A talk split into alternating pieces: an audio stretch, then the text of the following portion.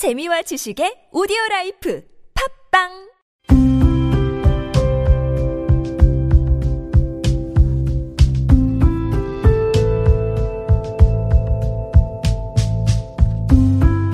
칼럼을 읽어드립니다.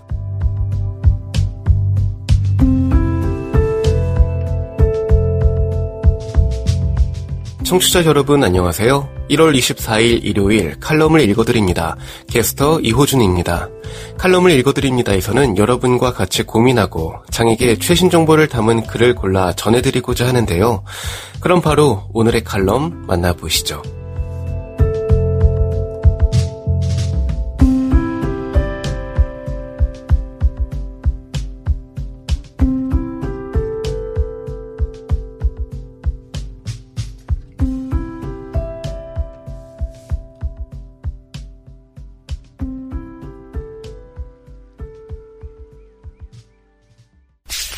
에이블 뉴스 건강검진 장애인의 건강 첫걸음 받아야 만성 질환에서 자유로울 수 있다. 칼럼니스트 이준수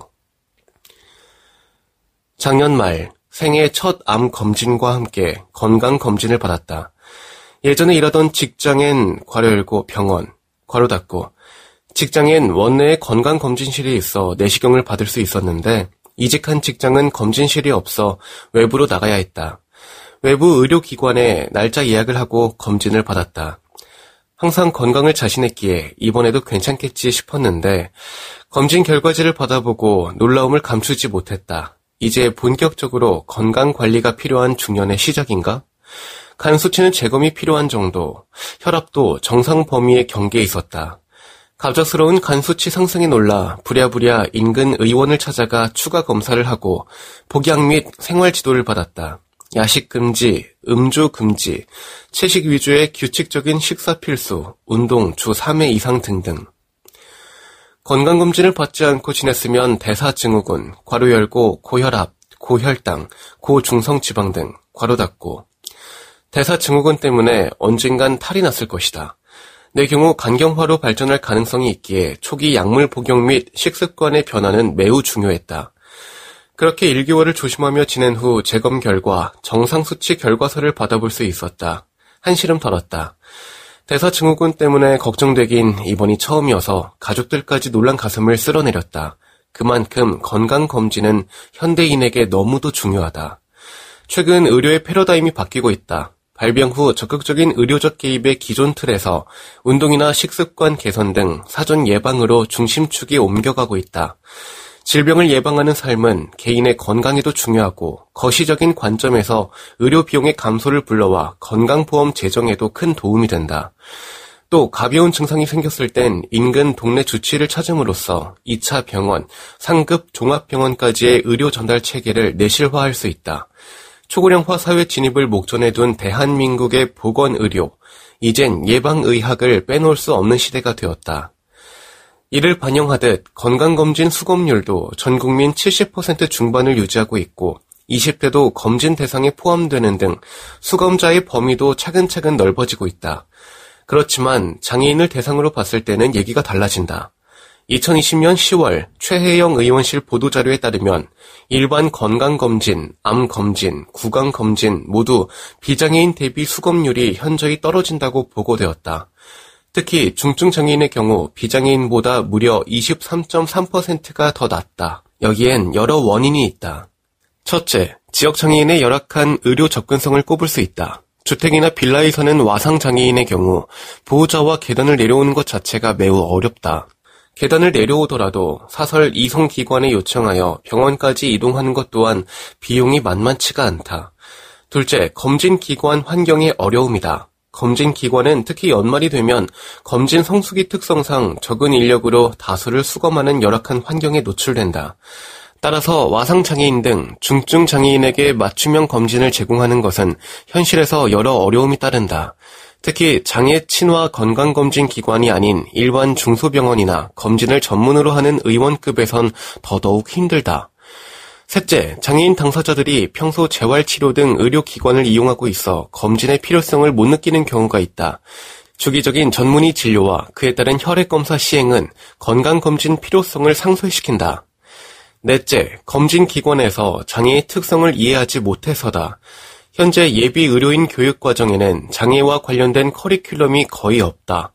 학교 시절 장애와 관련된 교육을 받은 적이 없을 뿐더러 임상에 나와서도 비장애인만 만났기에 장애는 매우 낯설게 느껴질 수 있다. 청각장애인 수검자에게 환자분이라고 부르는 게 이들이 나빠서가 아니라 몰라서인 것이다. 그러니까 자연히 장애인 입장에선 검진 기관 이용이 불편할 수밖에 없고 그 결과 검진 수검률이 떨어지는 것이다. 나는 지역장애인 보건의료센터에 근무하는 사람으로서 건강검진에 대한 고민이 적지 않다. 장애인 당사자가 거주하는 가까운 곳에서 건강검진을 받도록 안내하는 것, 장애 유형과 중증도에 따라 어떤 검진 기관을 이용하면 좋은지 찾아보는 것, 이동의 측면이라든지 수어 통역과 같은 편의 제공에 대한 부분까지 두루 생각하고 있다. 또 검진으로 끝나는 것이 아니고 검진 결과에 따라 지역의 장애인 주치의와 보건소 지역사회 중심 재활을 통해 지속 사후 관리가 이루어질 수 있도록 네트워크를 강화하고 있다.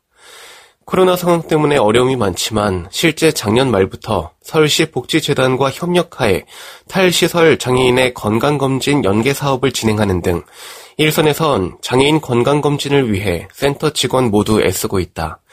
하지만 어려움도 많다. 뜻에는 공감하지만 현실적인 어려움 때문에 선뜻 적극적으로 참여하기 어렵다는 검진 기관, 괄호 열고 민간, 괄호 닫고 검진 기관 담당자들의 얘기를 들으면 아쉬움이 진하게 남는다. 이해 못하는 바도 아니다. 여러 어려운 상황 속에서도 해치고 나가는 게 나의 임무이자 지역장애인 보건의료센터의 임무이기에 우린 장애인의 건강을 위해 또 열심히 달린다. 장애인 건강권 법을 지키고 수행하는 우리의 발걸음이 항상 빛나기를 바란다. 지금 여러분께선 KBIC 뉴스 채널 매주 일요일에 만나는 칼럼을 읽어드립니다를 듣고 계십니다. 하상 매거진, 기획연재, 김예지 국회의원이 기대되는 이유, 강윤택 우리 동작 장애인 자립생활센터장 2020년은 온통 코로나19로 인한 불안과 공포가 넘쳐난 한 해였지만 제21대 국회의 시각장애인 당사자로는 세 번째로 김예지 의원이 당선되면서 많은 기대를 모은 해이기도 하다. 국회는 행정부를 견제 감시하고 예산을 심의 의결한다. 특히 법률 제정을 통해 국가 운영의 기본을 마련한다. 그렇기 때문에 국회에 우리 시각장애인의 대변자가 있다는 것은 시각장애인의 권익을 위해 매우 중요한 일이다. 여기서는 김예지 의원의 시각장애인과 관련된 의정 활동을 알아보고 앞으로의 기대와 과제에 대해 생각해 보고자 한다. 김예지 의원은 활발한 의정 활동으로 엉터리 복지 행정을 바로잡고 안내견에 대한 인식을 개선하는 활동에 앞장서 왔다. 국회 입성 초기에는 안내견과 함께 등원하여 모든 공공기관에서 안내견의 출입을 거부하면 안 된다는 인식을 확산시킴으로써 안내견에 대한 사회적인 인식을 개선하는 계기가 되었다. 지난 문화체육관광위원회 국정감사에서는 국립장애인 도서관의 대체자료 제작 실적이 터무니없이 부풀려지는 문제점을 지적하며 신청 가능한 대체 자료의 수를 늘리는 등의 개선 방안을 마련했다. 기존에는 시집 한 권을 대체 자료로 만들고 그 속에 담겨 있는 시 한 편을 한 권의 제작 실적으로 반영하는 실적 부풀리기가 있었다. 이 점을 개선하여 실제 제작된 실적만을 공식적인 성과로 하고 신청 가능한 대체 도서의 수도 지속적으로 늘려가기로 했다. 시각장애인에게 가장 중요한 직업인 안마사의 권익을 위해서도 많은 활동을 해왔다. 재난지원금을 안마원에서 사용할 수 있도록 제도를 개선하고자 했으며 불법 마사지 업소에 대한 무죄 판결에 대해서는 긴급 기자회견을 통해 재판부를 강력하게 규탄하기도 하였다. 또 국회의 중요한 기능인 예산 편성에서도 시각장애계의 목소리를 최대한 반영하였는데 다른 장애 유형에 비해 현저하게 부족했던 스포츠 지원 예산과 문화예술단체 지원 예산을 확보하여 시각장애인의 스포츠와 문화예술 활동의 기반을 마련하였다. 무엇보다 입법 활동은 시각장애인에 대한 정책의 틀을 만드는 중요한 활동이다. 초선 의원에게 제1호 법안은 앞으로의 의정 활동에 대한 방향이나 정체성을 나타내는 매우 의미 있는 법안이라고 할 수 있다. 김예지 의원은 1호 법안으로 장애인 활동 지원에 관한 법률 일부 개정 법률안을 발의했다. 현재는 장애인이 활동 지원 서비스를 받고자 할 때 서비스 지원 종합조사를 통해 필요한 양을 측정한다. 그런데 서비스 지원 종합조사의 문항이 시각장애인의 실제 필요를 전혀 반영하지 못하고 있다. 모두가 공감하듯이 현재의 문항은 우리에게 옷을 갈아입을 수 있는지, 밥을 먹을 수 있는지, 세면을 할 수 있는지, 자리를 옮겨 앉을 수 있는지와 같이 거의 지원이 필요 없거나 아주 약간의 지원만을 필요로 하는 문항으로 구성되어 있어 솔직하게 응답하면 활동 지원 서비스가 전혀 필요 없는 사람으로 평가된다. 그러다 보니 우리의 장애를 과장하고 거짓으로 응답해야만 적은 활동 지원 서비스 시간이라도 판정받는 부적합한 제도로 되어 있다. 이를 개선하기 위해 상향 입법으로 법률에서 장애 유형별 필요를 반영한 서비스 지원 종합조사를 실시하도록 규정하는 법안을 발의한 것이다. 이 법안이 통과되면 터치로 된 장치를 사용할 수 있는지, 포장지의 글자를 읽을 수 있는지 등 시각장애인에게 실질적으로 필요한 문항으로 조사함으로써 적절하고 충분한 활동 지원 서비스가 제공될 수 있을 것이다. 국회를 통과해 곧 실행될 법안도 많다. 공직선거법 일부 개정안을 통해 기존의 일반 공보물과 동일한 면수로 제한되어 있던 점자 공보물 면수를 두 배까지 허용하여 배포하고 별도의 오디오 매체 등을 통해 배포할 수 있도록 하여 시각장애인에게 선거 정보 접근 편의를 제공하도록 하였다. 또 도서관법을 개정하여 장애인을 위해 제작한 디지털 파일 형태의 도서관 자료 제출 업무를 국립장애인 도서관의 업무로 정하고 도서관 자료에 대한 장애인의 접근 보장 등 국립장애인 도서관의 기능을 강화함으로써 문체부 1차 소속기관으로 격상됨에 따른 권한을 법률로 규정하였다. 점자법 개정을 통해서 공공기관은 시각장애인이 요구하는 정보를 점자로 제공해야 하고 그 실적을 장관과 의회에 보고하게 함으로써 공공기관의 점자 인쇄물 제공 의무를 더 강하게 규정하였다. 이 밖에도 개정을 추진 중인 법안들도 시각장애인들의 삶에 직결되는 것들이 많다. 의료법 개정을 통해 불법 마사지 업소들이 광고를 하지 못하도록 하여 시각장애 안마사들의 권익을 보호하고자 추진 중이다. 사회 서비스 이용 및 이용권 관리에 관한 법률 개정을 통해서는 시각장애인 안마사들이 운영하는 안마원에는 사회 서비스를 제공하기 위한 시설이나 인력에 대한 규정을 예외로 두도록 하여 시각장애인들이 운영하는 합법적인 안마원에서는 1인이 근무하여도 평수 제한 없이 사회 서비스를 제공하는 방안을 마련하고자 한다. 멀티미디어 시대인 현대에는 도서뿐만 아니라 영화나 드라마의 화면 해설 등이 필요한데 현재의 저작권법은 시각장애인을 위한 녹음 도서와 점자 도서만을 예외로 인정하고 있다. 개정될 저작권법에서 시각장애인 시설은 비영리를 목적으로 시각장애인 등의 이용에 제공하기 위하여 필요한 범위에서 공표된 저작물 등에 포함된 문자, 영상 등을 점자나 음성 등 시각장애인 등이 인지할 수 있는 방식으로 변환할 수 있고 이러한 점자, 음성 등을 시각장애인 등이 이용할 수 있도록 복제, 배포, 공연 등 또는 공공 송신할 수 있다. 이 법이 개정되면 더 많은 화면 해설 콘텐츠가 생산되고 시각장애인들이 즐길 수 있게 될 것이다. 약서법 개정을 통해서는 안전상비 의약품에 점자나 음성 변환 코드를 넣도록 하여 시각장애인이 안전하게 의약품을 사용할 수 있도록 추진 중이다.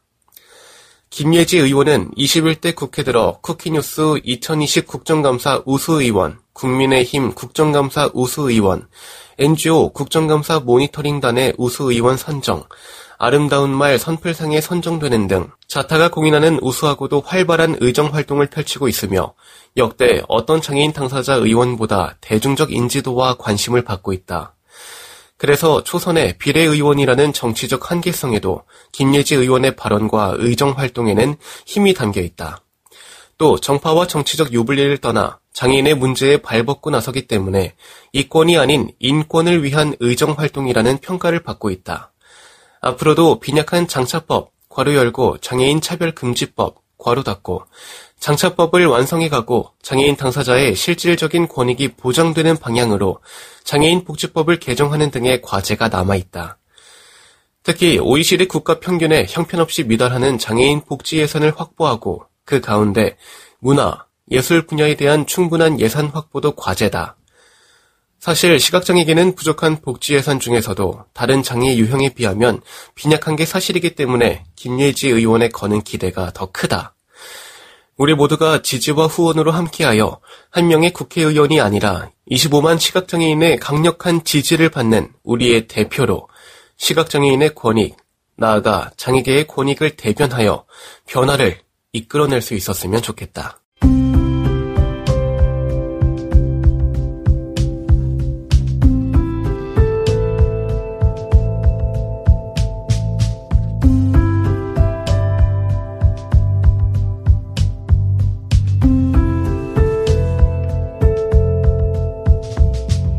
1월 24일 일요일 칼럼을 읽어드립니다. 오늘 준비한 소식은 여기까지입니다.